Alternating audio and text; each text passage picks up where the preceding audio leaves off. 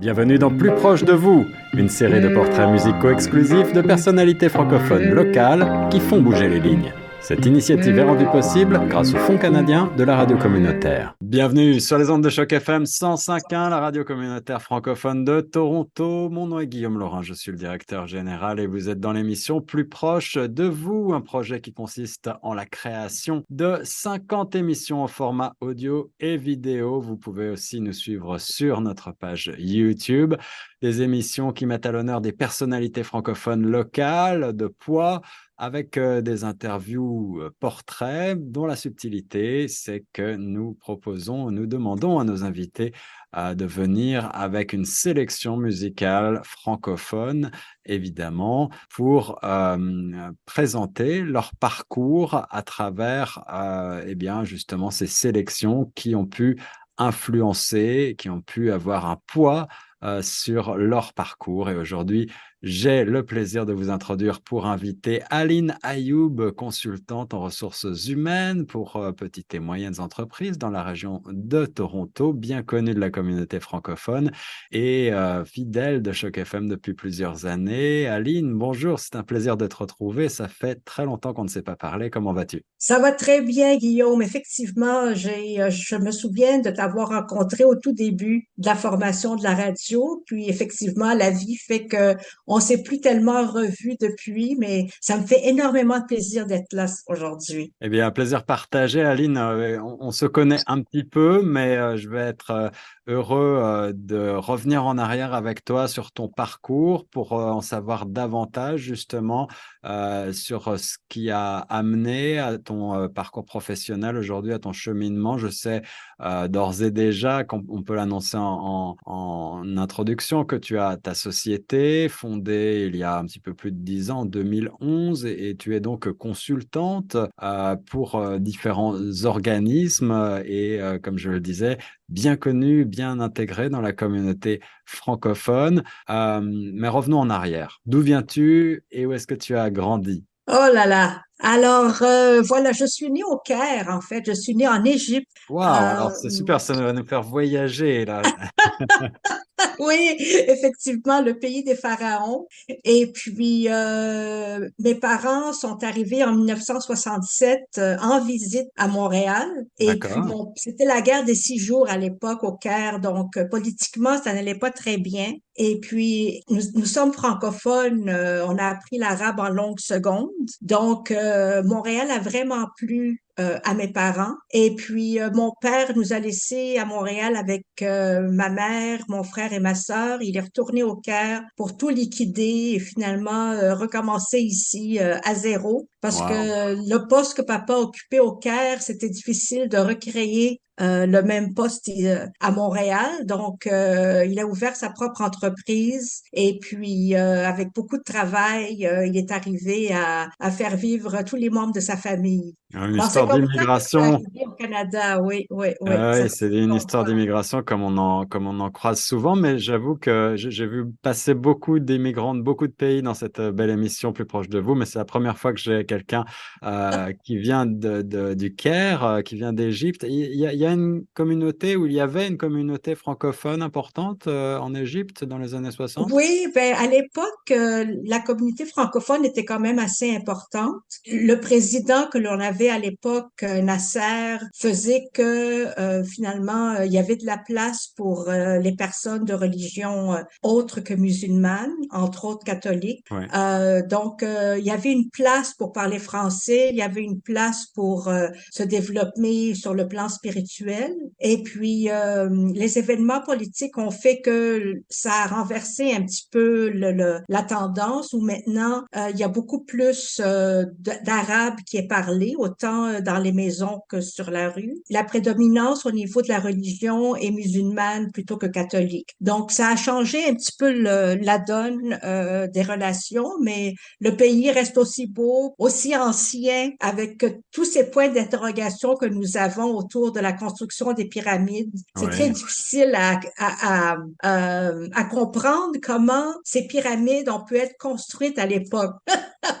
pour moi, c'est une énigme importante. Les égyptologues se sont arrachés les cheveux pour comprendre euh, depuis, euh, depuis longtemps ces prouesses architecturales. Tu, tu, as encore un petit peu de famille en Égypte? Est-ce que tu es retourné dans ce magnifique pays depuis ton installation au Canada? Oui, je suis retournée en 1974, euh, mais malheureusement, j'étais encore euh, trop jeune pour apprécier euh, le pays. C'est-à-dire qu'avec mes yeux d'enfant, je voyais vraiment euh, le pays qui était surpeuplé, le pays qui était mmh. moins propre que ce dont j'avais l'habitude au Canada. Bref, je n'ai pas eu la chance, à cause de l'âge que j'avais, d'apprécier les différences culturelles, mais il n'en demeure pas que c'était une belle opportunité pour moi d'aller visiter les pyramides, euh, de rentrer dans une pyramide. À l'époque, c'était encore permis de le faire. Oui, et de faire un tour de chameau même. Euh, ça, c'était vraiment particulier, très spécial. Mais c'était euh, de, de, retourner au,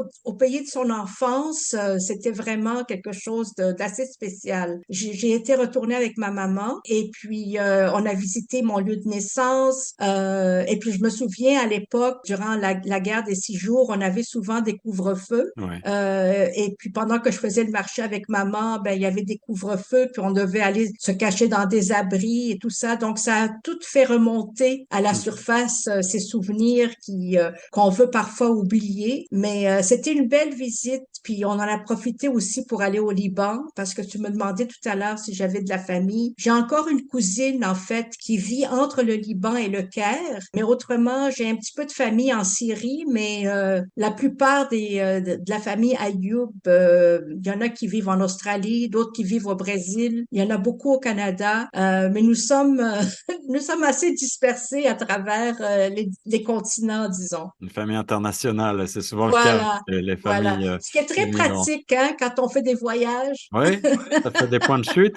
voilà, exact. Ça fait des points de chute intéressants. Puis moi, j'adore quand je voyage de demeurer avec les personnes de l'endroit parce que euh, ça nous donne plus l'opportunité finalement de, d'apprécier le pays, d'apprécier la culture et de voir comment les gens vivent vraiment. absolument. Alors Aline, si je m'en réfère à, aux petites recherches que j'ai effectuées avant de te parler, euh, tu es diplômée de l'Université de Montréal, donc j'en déduis que tu es resté ton enfance, ton adolescence et, le début de ton âge adulte euh, à Montréal, c'est bien ça? Oui, effectivement, effectivement. En fait, je suis diplômée en sciences politiques avec une majeure en relations industrielles. Donc, euh, dès lors, euh, j'avais un intérêt marqué pour euh, les, les, les, relations industrielles et tout ce qui s'apparentait aux ressources humaines. Ensuite, je suis allée me chercher un certificat en relations publiques et puis j'ai commencé ma carrière, en fait, avec la compagnie de la baie du Son. Euh, J'étais euh, au recrutement en ressources humaines. Je suis restée 25 ans avec la compagnie de la baie du Son. C'était l'époque où les employeurs... Canadienne. Voilà.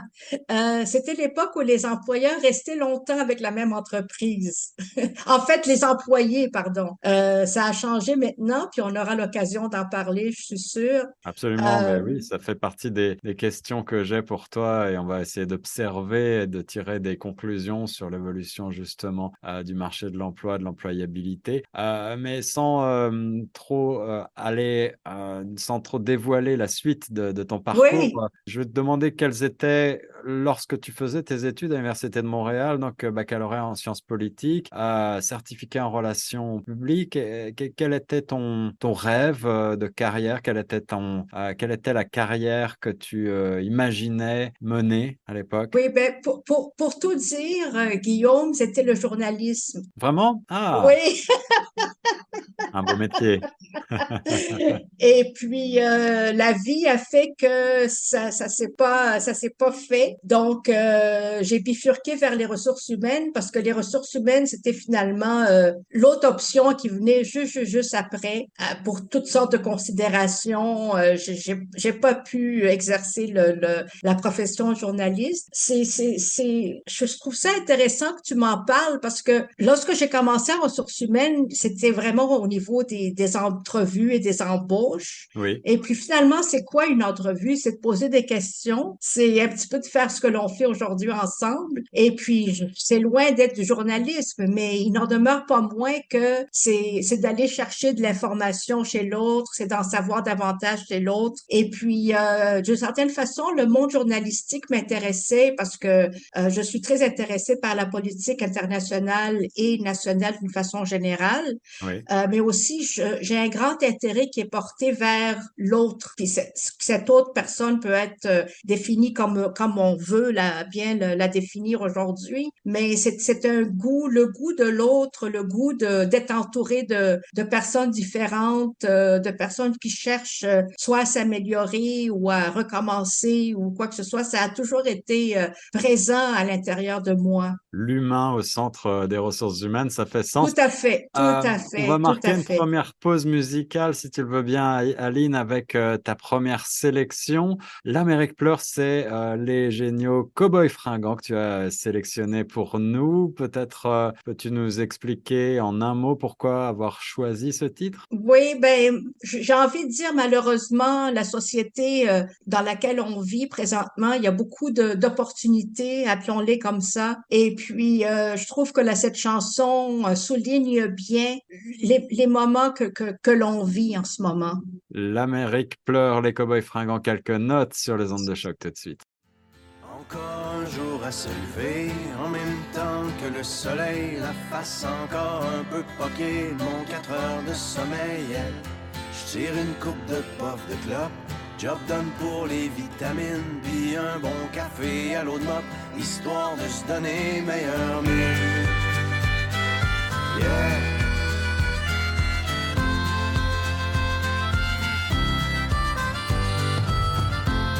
Le Florida Turnpike.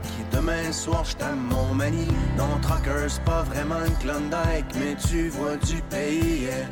Surtout, ça te fait réaliser que derrière les beaux paysages, il y a tellement d'inégalités et de souffrance sur les visages. La question que je me pose tout le temps, mais comment font tous ces gens pour croire encore en la vie dans cette hypocrisie?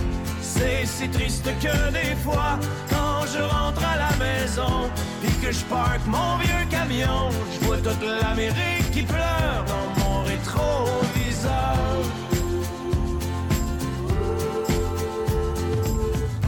Moi je traîne dans ma remorque tous les excès de mon époque, la surabondance surgelée, shootée, suremballée, yeah.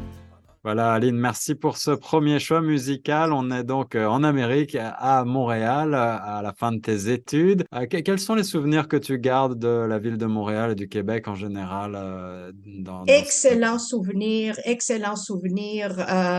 pour moi, le, français, ça a toujours été quelque chose de très important. on va parler de mon transfert à Toronto, mais même vivant à Toronto, en Ontario, je, je continue à parler français à la maison, à écouter la télévision en français. Mes amis d'enfance, finalement, sont à Montréal. Et puis, euh, je, Montréal, pour moi, occupe une place euh, assez particulière dans mon cœur. Toronto, c'est vraiment mon endroit euh, professionnel dans lequel je me suis épanouie sur le plan professionnel. c'est sûr qu'au niveau culturel, c'est très, très, très différent. je vais juste te raconter une anecdote en passant. Lorsqu'on m'a présenté à mon nouveau patron suite à mon transfert à Toronto, je l'ai embrassé sur la joue comme on fait à Montréal ah. pour me dire après de ne plus jamais faire ça. ça, des différences culturelles. Ah oui, embrasser son patron. Alors, euh, tu sais, c'est ironique, mais je me sers souvent de, de cet exemple quand je donne des formations à des immigrants parce que je leur dis souvent, même un transfert entre provinces, il faut s'adapter aux, aux cultures de la province. Alors, imaginez-vous un transfert d'un continent à l'autre, comment ça peut être euh, quelque chose d'assez difficile à vivre. C'est certain. J'imagine qu'avec euh, l'immigration importante que l'on connaît euh, dans la région de Toronto, évidemment, euh, tu dois avoir du travail pour euh, présenter les bonnes manières de se comporter pour des, futurs employés, que ce soit dans leur quête d'emploi, dans leur rédaction de, résumés, de lettres de motivation, évidemment, dans la manière de se comporter au quotidien dans l'entreprise. Il y a beaucoup de subtilités, de variantes, même si on peut penser que le monde s'uniformise un petit peu culturellement. Je pense que c'est encore loin d'être le cas cas, et, c'est dans les détails que euh, on dit souvent le diable se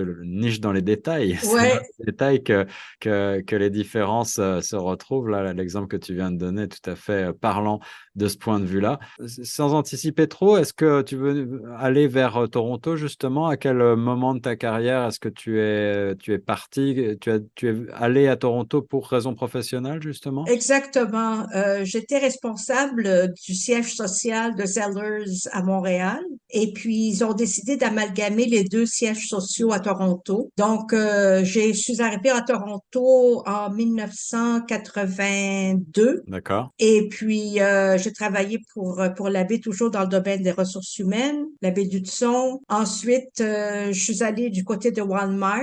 Euh, j'étais en charge euh, à l'époque des pharmacies à travers le Canada. Donc, c'était une expérience vraiment très, très enrichissante parce que c'était un nouveau poste. J'avais la responsabilité finalement de, de faire découvrir la culture du domaine pharmaceutique aux directeurs de magasins qui ne comprenaient pas, entre autres choses, pourquoi leur salaire était inférieur à celui d'un pharmacien. Hmm. Donc, il y avait beaucoup d'éducation à faire à ce niveau-là. Après euh, euh, je me suis retrouvée chez Sears, toujours dans le domaine des ressources humaines, euh, mais avec un portfolio vraiment différent. Alors, j'avais à l'époque la mode, les finances, le marketing. Et puis, Guillaume, quand je me suis rendu compte que courir, c'était pas assez rapide encore pour faire tout ce que je devais faire, ben j'ai décidé de d'abandonner le milieu corporatif et de me lancer en affaires, euh, comme tu l'as bien dit tout à l'heure, au mois de novembre 2011, au grand euh, déplaisir de la famille et euh, Comment tu peux laisser un poste permanent pour t'en aller à ton compte, etc. On s'en va toujours un peu vers l'inconnu dans ces cas-là. C'est l'inconnu qui domine et peut-être ben, que c'est ça.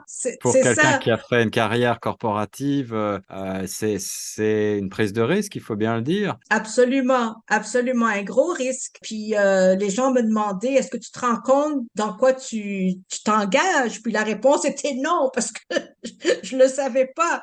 Mais ce que je savais, c'est qu'il est, il était temps que je fasse autre chose. Il était temps que euh, les connaissances que j'ai acquises euh, tout le long de ma carrière servent à d'autres, d'autres milieux, d'autres types de clientèle. Euh, et puis effectivement, je travaille avec plusieurs organismes à, des, des, OBNL et des organismes privés francophones qui sont dans le milieu de l'immigration. Donc, j'ai accompagné beaucoup, beaucoup d'immigrants dans leur quête d'emploi, mais aussi je les ai aidés, oui, je les aide encore dans l'intégration de la culture canadienne. On entend souvent le gouvernement nous parler de, il faut parler français quand on est particulièrement au Québec, mais encore faut-il parler français ou anglais dans la langue, dans la culture de la langue. Puis euh, c'est, ça fait partie de ma formation euh, lorsque je forme des immigrants francophones euh, à Toronto, c'est que il, il, faut être capable de, de comprendre la façon dont les personnes s'expriment de façon à s'exprimer plus ou moins de la même façon. Puis euh, on compare souvent un livre écrit en français par rapport à un livre écrit en anglais. Et puis le livre qui est écrit en français est toujours beaucoup plus gros que celui qui est écrit en anglais. Ben il y a une raison à ça, c'est que la langue anglaise est beaucoup plus focalisée, ça prend moins de mots pour exprimer une même idée, alors qu'en français, ben on a tendance à à développer davantage. Absolument, ouais, ouais. Euh, c'est ça, c'est euh, intéressant. Ça veut dire aussi qu'il y a, il y a peut-être euh, presque deux visions du monde. c'est pas seulement une question de langue, c'est aussi une question de culture, effectivement, et, et même au-delà d'appréhension de notre environnement qui, qui, qui vient avec justement la langue et les racines culturelles d'où l'on vient. Oui, e, exactement. Puis je le dis également aux auditeurs immigrants, peut-être qui sont à l'écoute, que l'expérience canadienne, elle se trouve partout. Elle se trouve quand on attend l'autobus, quand on attend le métro, quand on prend un taxi, euh, quand on, on, est dans un Tim Horton ou ailleurs pour se commander un café. Euh, c'est tellement important d'être à l'écoute de tous ces euh, de tous ces indices finalement qui nous donnent le pouls de la culture pour être capable de, de, de l'épouser puis de sans nécessairement faire abnégation de notre propre culture. Mais c'est très important important pour les immigrants de démontrer qu'ils font partie de du groupe, de la qu'on appelle ça la tribu en anglais. Et puis de cette façon-là, je veux dire quand on fait quand on sent, le, quand le pays d'accueil sent que l'immigrant fait partie du groupe et puis qu'il est capable de décoder euh, les signes et euh, finalement de, de, de, les comprendre et d'en, presque d'en faire sienne, à ce moment-là, ben, ça facilite beaucoup l'intégration des migrants dans, dans le nouveau pays qu'il a choisi. On va parler aussi euh, d'intégration évidemment dans quelques instants et pour marquer une nouvelle pause après cette transition professionnelle importante que l'on vient d'évoquer pour te, ton parcours, Aline Ayoub, euh, et la création euh, de ton entreprise à ton compte au début des années 2010. Euh, on marque une autre pause avec Indochine que tu as sélectionné pour nous et le titre College Boy. Quelques, quelques mots sur ce titre? Oui, absolument. Ben, ça, ça va un petit peu avec les changements dans la société que l'on vit en ce moment. C'est que les, les, les, humains ont besoin de décoder les, le, le, genre, le transgenre, de décoder tous ces, toutes, toutes ces nouveautés qui n'ont jamais vraiment été des nouveautés au cours de l'histoire, mais dont on parle davantage aujourd'hui, euh, pour finalement être dans, dans, une, dans une chaise d'acceptation. Puis euh, pour ceux qui connaissent un petit peu la chanson College Boy, c'est traite d'une personne qui est euh, homosexuel qui se fait tabasser par ses copains euh, à cause de à cause du fait que finalement il, il ne soit pas euh, un, hétérosexuel. Puis je trouve ça tout à fait dommage. Je déplore ça dans la société. Je suis euh,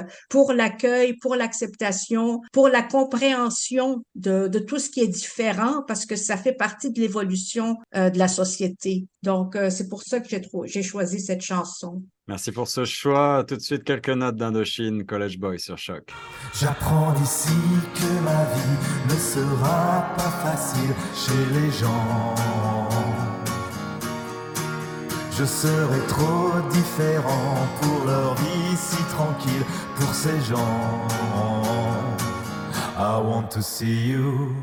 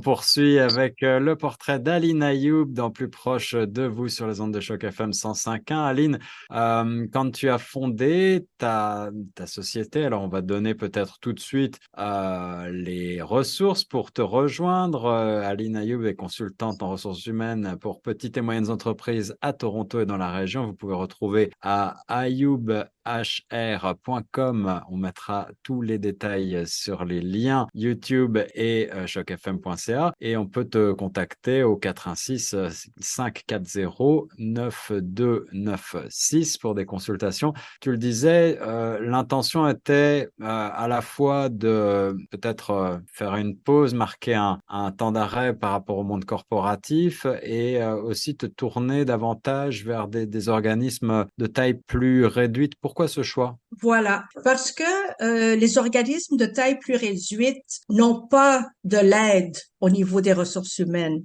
Euh, les gros organismes, les grosses boîtes ont leur département. Donc, euh, ils ont ils ont des gens pour les les aider dans la gestion des personnes. Puis, lorsque euh, les PME débutent sur le marché du travail, elles seront plus portées à embaucher un avocat, embaucher un fiscaliste, puis ils ont l'impression qu'ils peuvent eux-mêmes s'occuper des ressources humaines jusqu'à temps qu'il y ait un problème. Puis à ce moment-là, c'est quand ils ont un problème qu'ils pensent à nous appeler pour qu'on puisse les aider à solutionner le problème. Alors moi, ce que je dis, c'est que appelez-nous avant que vous ayez besoin de nous finalement. Puis les petites entreprises n'ont pas nécessairement un besoin permanent de ressources humaines, mais c'est vraiment très pointu comme besoin. Ils peuvent avoir des projets qu'ils voudraient euh, développer, que ce soit des manuels d'employés, que ce soit des programmes de développement ou encore des programmes euh, d'évaluation de rendement. Puis une fois qu'on qu'on les qu'on leur fournit la base, à ce moment-là, ils peuvent se servir de ces documents-là pour euh,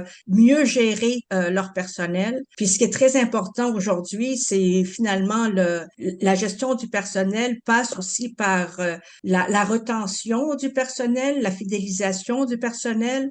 Et, c'est particulièrement vrai dans le domaine, dans le milieu associatif où les salaires sont malheureusement souvent inférieurs et, et en plus, euh, à fortiori plus vrai encore dans la francophonie en milieu minoritaire où les Absolument. Absolument. Alors moi, ce que je fais, c'est que j'aide mes clients à finalement euh, publiciser non seulement le l'argent qui est payé pour le travail rendu, mais aussi à quel type de culture ils appartiennent, quelle est leur mission, quelles sont leurs valeurs, est-ce qu'ils ils offrent du travail flexible à leurs employés, est-ce qu'ils offrent une certaine formation, est-ce qu'ils offrent du travail hybride à leurs employés?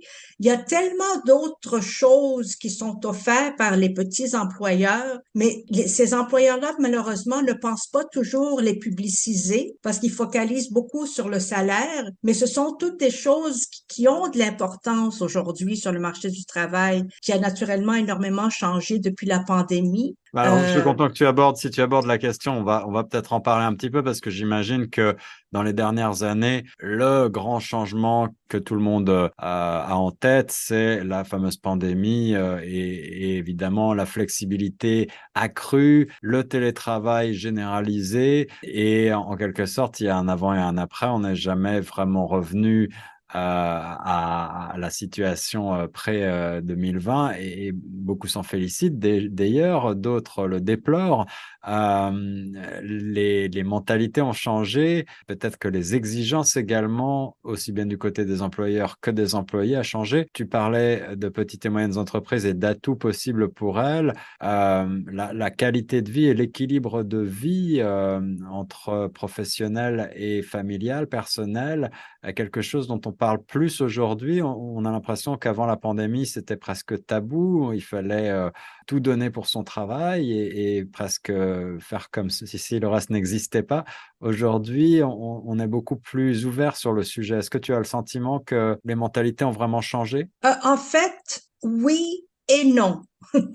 C'est-à-dire que euh, les, les employeurs qui, qui sont ouverts à ne pas forcément retourner à la période pré-pandémique sont ceux qui vont exceller au niveau de la retention de leur personnel. Parce que, tu l'as bien expliqué, la pandémie a permis à l'être humain de réaliser qu'il y a d'autres choses à part le travail dans une vie. Euh, pour ceux qui ont soit des, des vieux parents à la maison ou soit des même des animaux domestiques ou euh, euh, des enfants euh, ou un, partenaire ou une partenaire. Donc, ça a fait que l'importance tout à coup dans la vie de l'être humain, au lieu de tenir un ballon, ben l'être humain maintenant en tient plus qu'un, il tient une grappe de ballon. Et puis, c'est important pour l'employeur aujourd'hui qui veut évoluer avec ce que la pandémie nous a permis de faire, de comprendre que chaque employé a le droit à sa grappe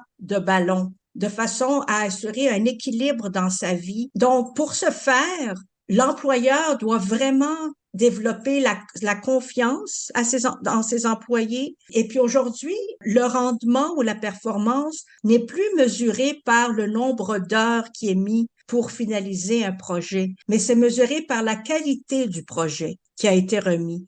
Et puis, il y a moyen pour l'employeur, en, définissant les objectifs d'une façon claire et en fournissant les outils nécessaires aux employés pour réaliser ces objectifs, il y a moyen de continuer à garder contact avec ses employés en ayant une discipline au niveau de les rencontrer à toutes les semaines ou à tous les jours, ou même de les d'avoir euh, une rencontre euh, annuelle, euh, pardon, mensuelle en personne, créer un environnement de, de fête presque lorsqu'on se rencontre en personne avec un 5 à 7 pour pour inciter les personnes à, à venir au travail, parce que aujourd'hui la place occupée par l'employeur est est devenue plus grande sur le marché du travail. Puis les employeurs récalcitrants justement à respecter la place de l'employé sont ceux qui malheureusement ne pourront pas survivre à ces changements. Donc, il faut profiter de, de, de, cette nouvelle ère, il faut profiter de ce qui s'offre à nous présentement pour regarder vers l'avant et, et, ne plus penser que, ah, on va revenir à ce qu'on était avant. Non, parce qu'on reviendra plus jamais à ce qu'on était avant. Tu te souviens, euh, euh, il y a eu un temps où les employés voulaient effectivement travailler à partir de la maison, puis l'employeur se butait à dire non, c'est impossible. Eh bien, ça a été beaucoup plus facile de fermer en période pandémique que de réouvrir. Fermer, ça a été facile pour, pour tout le monde. On ferme. Bon. Mais pour ouvrir, on fait ça comment? Comment est-ce qu'on réembauche tous les employés dans le domaine de la restauration ou de l'hôtellerie, par exemple? Donc, ça a mis en lumière euh, plusieurs choses. Puis là, ben, je, je parle même pas de, de, ce que de ce qui a été fait du côté de nos aînés, euh, des, des, des, difficultés qui ont été faites du côté des, des personnes âgées, du vocabulaire qui a été utilisé pour définir les personnes âgées. Ça a permis de mettre en lumière plusieurs euh, plusieurs défauts dans notre société, malheureusement. Euh, ça nous a permis d'avancer aussi parce que tout, toute chose, que ce soit une guerre ou euh, tout problème nous permet d'avancer parce que ce sont les solutions que l'on trouve aux problèmes qui nous permettent d'avancer. Si on a une vie euh, routinière où il n'y a rien qui se passe, ben on n'avance pas. Donc la société a avancé. Donc maintenant c'est vraiment c'est vraiment à l'employeur de s'ajuster dans ça pour reconnaître l'importance de ses employés, reconnaître leurs besoins et s'assurer que euh, au niveau de la retention du personnel, cet employeur-là va tout mettre en œuvre pour retenir son personnel à l'intérieur de l'entreprise. Ah, des questions très contemporaines. Aline, on va marquer une nouvelle pause avec Diane Dufresne et le titre ne tuons pas la beauté du monde. Veux-tu m'expliquer pourquoi avoir sélectionné oui, cette oui. Ben, c'est une chanson qui traite de l'environnement. Hein? Et puis, euh, je me rappelle très bien que quand cette chanson avait vu le jour, euh, Diane Dufresne s'était fait énormément critiquer parce ah. qu'elle était vraiment à l'avance de son temps lorsqu'elle a sorti cette chanson. J'ai le regret de dire que cette chanson est tellement, tellement à propos aujourd'hui ne pas tuer la beauté du monde passe par le soin que chacun d'entre vous, d'entre nous va apporter à cette planète. Ne tuons pas la beauté du monde. Quelques notes de Diane Dufresne sur chaque FM. Ne tuons pas la beauté du monde. Ne tuons pas la beauté du monde. Na na na du va va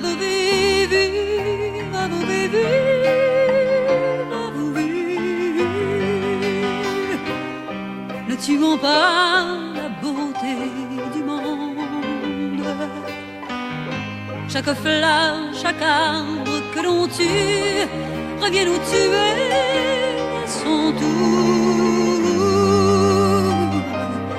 Ne tuons pas la beauté Ne tuons pas le chant des oiseaux, ne tuons pas le bleu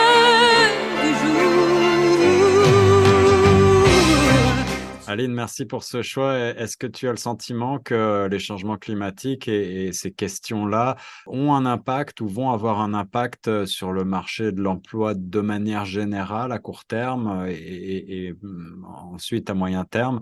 Euh, Est-ce qu'en tant que, euh, consultante en ressources humaines, euh, tu entrevois la possibilité que le marché de l'emploi soit durablement transformé, bouleversé par ces changements? Ben en fait, euh, surtout au niveau des grandes entreprises, oui, mais au niveau de toutes les entreprises, incluant les petites, les, les jeunes, que ce soit la génération euh, alpha, X ou Y, veulent travailler pour des organismes qui ont une cause. OK?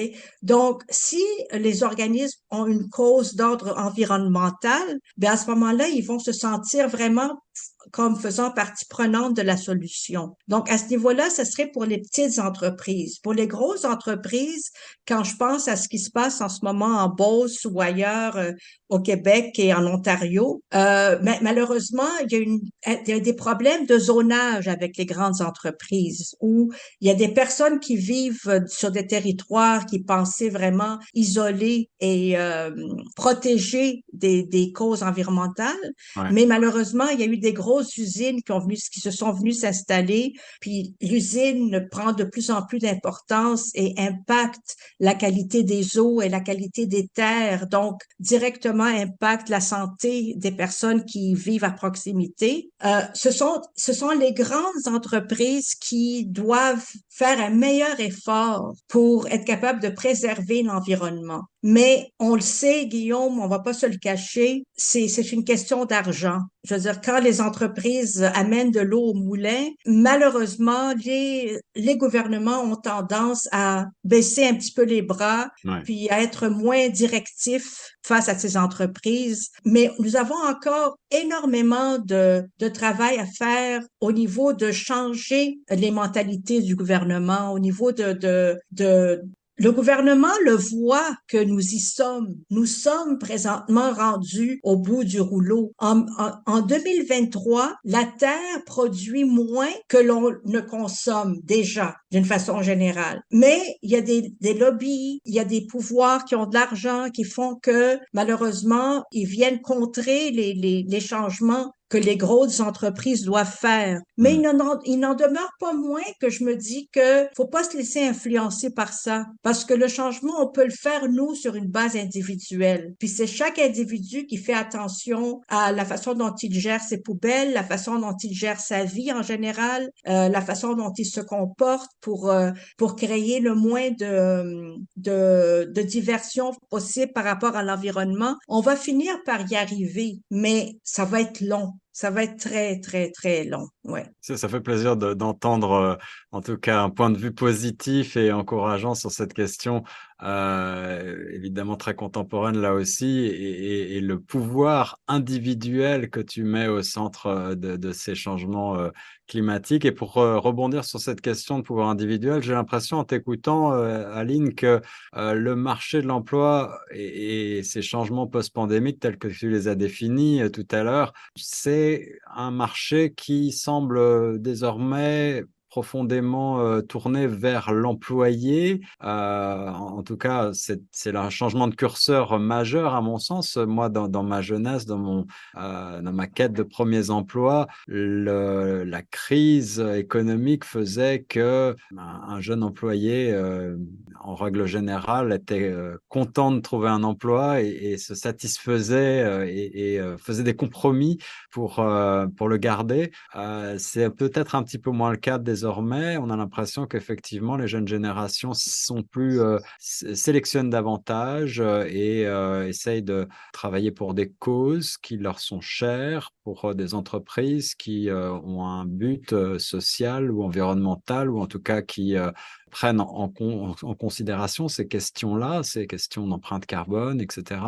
C'est un changement quand même très profond, ça, socialement parlant. Euh, on, peut imaginer que d'ici 20, 30 ans, euh, les, mentalités auront considérablement évolué du point de vue euh, de l'emploi. Absolument. Puis on, le souhaite fortement, hein, parce que l'autre façon pour les petites entreprises de de garder leurs employés plus longtemps, c'est de, créer une façon de les rémunérer lorsque les profits sont à l'honneur. Euh, c'est-à-dire de les faire participer à la, à, la, à la distribution des profits. Parce que, je veux dire, l'employé aujourd'hui, le jeune employé alpha, Y, Z, même si, comment dire, même s'il demande beaucoup, il est très éduqué. C'est ça le, c'est ça, si tu veux, la contradiction, c'est que le jeune employé est éduqué, mais en même temps, si tu lui demandes de lire une heure sur un, une heure qui est affichée au mur, il saura pas comment lire l'heure qui est au mur. Tu vois,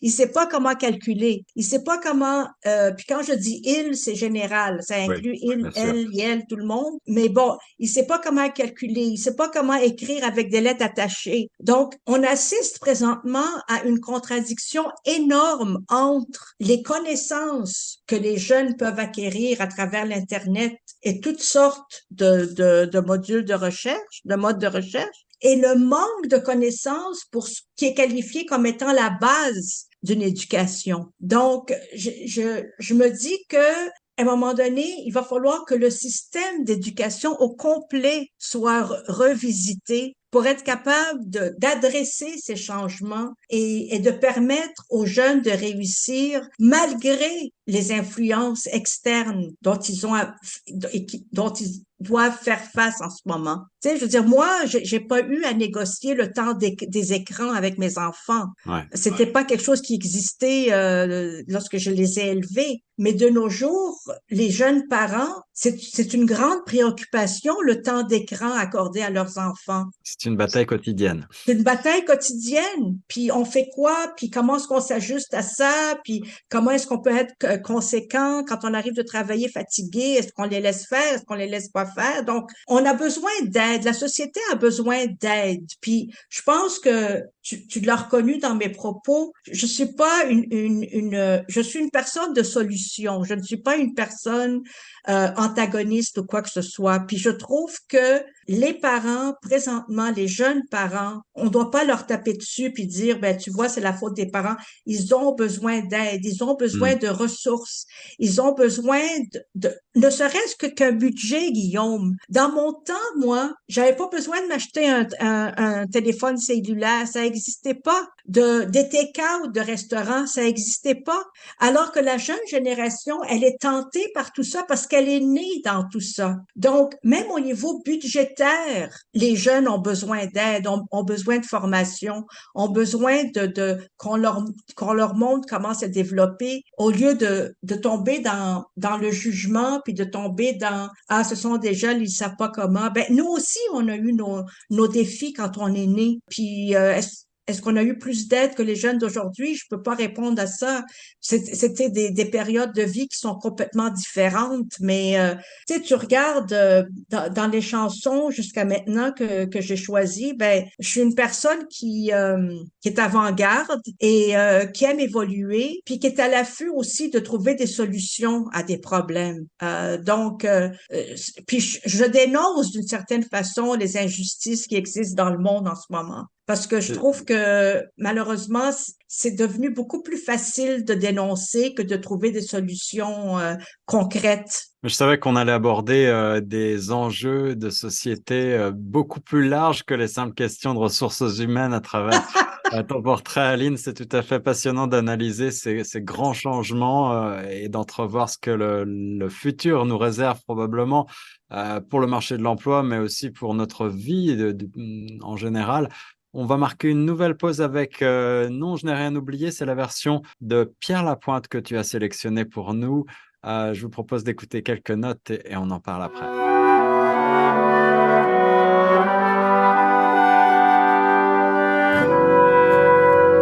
Je n'aurais jamais cru qu'on se rencontrerait. Le hasard est curieux, il provoque les choses et le destin pressé, un instant, prend la pause. Non, je n'ai rien oublié.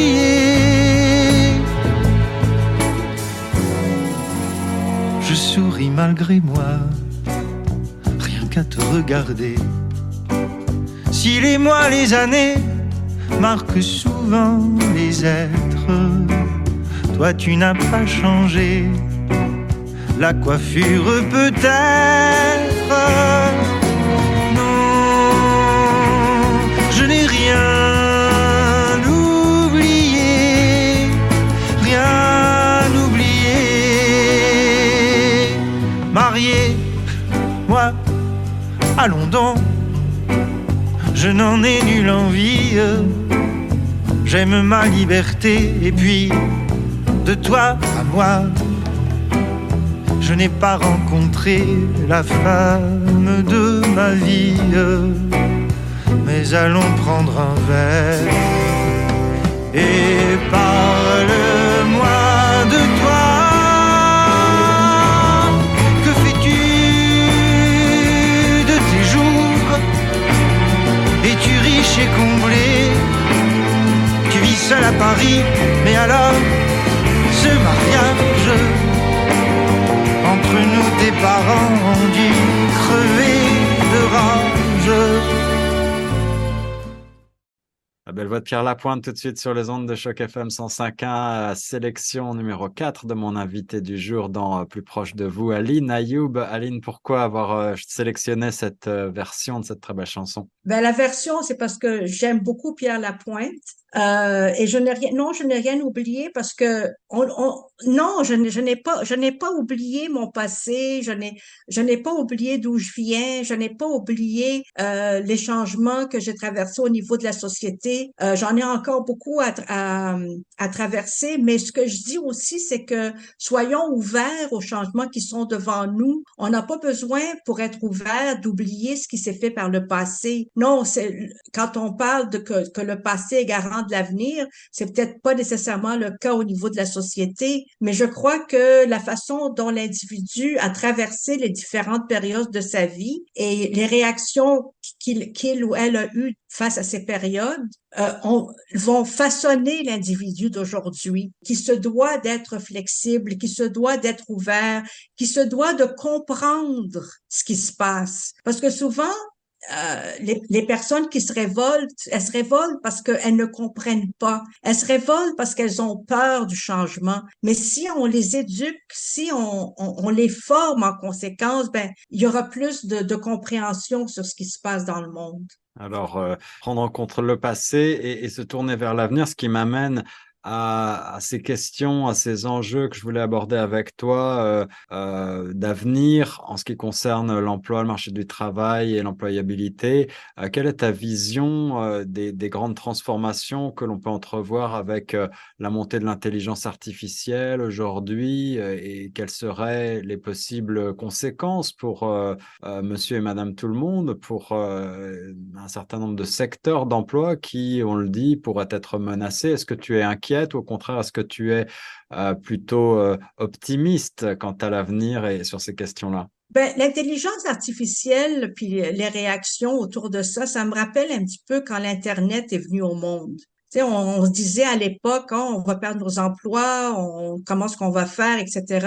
Mais on a appris à intégrer l'Internet dans nos vies. Ben, l'intelligence artificielle, c'est la même chose. Je veux dire, si je prends juste l'exemple euh, dans le domaine de l'aéronautique, par exemple, OK? Il y a des logiciels qui ont été développés pour aider les ingénieurs à prévoir euh, les, les réparations qu'ils vont devoir faire dans, pour certains avions. Hmm. Donc, l'intelligence artificielle, elle existe, elle est là, même si on la veut pas, on n'a pas le choix. OK, elle va nous envahir éventuellement, mais c'est de savoir comment l'intégrer dans notre travail, de savoir comment est-ce qu'elle peut venir faciliter notre vie, comment est-ce qu'elle peut venir nous aider à sauver du temps dans ce qu'on a à faire. Puis, si je pense particulièrement à ChatGPT, qui est, qui est utilisé euh, beaucoup, moi-même, je m'en sers dans mon domaine, ben, c'est mon expérience qui valide ce que je lis et qui est capable de lire entre les lignes. Il faut pas se fier à l'intelligence artificielle comme étant la solution, la réponse. Il faut vraiment intégrer cette, cette, euh, cette façon d'apprendre et cette façon de travailler à ce que l'on fait sans pour autant croire que c'est la réponse à apporter. Donc, moi, c'est ça le, le, danger de l'intelligence artificielle, c'est que les, les personnes s'en servent comme étant la vérité, mais c'est pas nécessairement la vérité. C'est une façon de nous mettre sur la bonne piste pour nous faire sauver du temps, pour être beaucoup plus productif, pour avoir du temps pour faire autre chose que de travailler, entre autres. Mais faut savoir la défier également.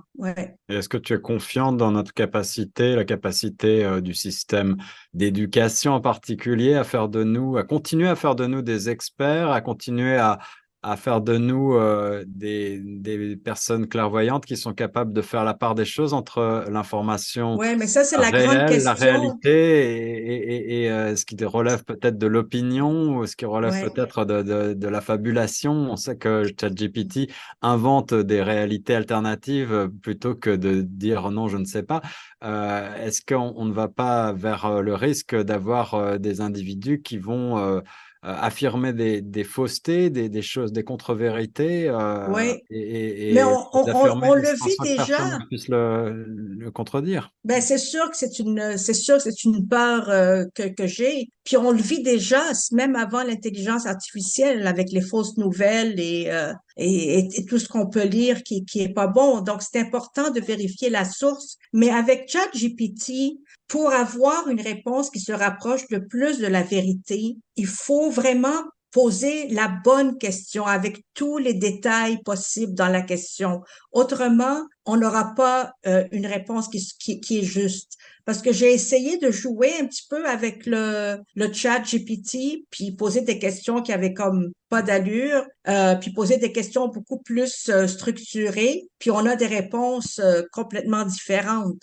Mais pour répondre à ta question, elle est très large. Je pense que c'est l'avenir. C'est quand on parlait de for quand je parlais de formation tout à l'heure et d'éducation, je crois que l'intelligence artificielle euh, est en train de, de, de se développer à un rythme beaucoup plus rapide que l'on voudrait parce qu'on n'a pas le temps justement de, de, de, freiner la progression pour mettre en place des balises d'éducation. Puis euh, c'est une un des défis de notre société du futur. Si j'avais la réponse, Guillaume, euh,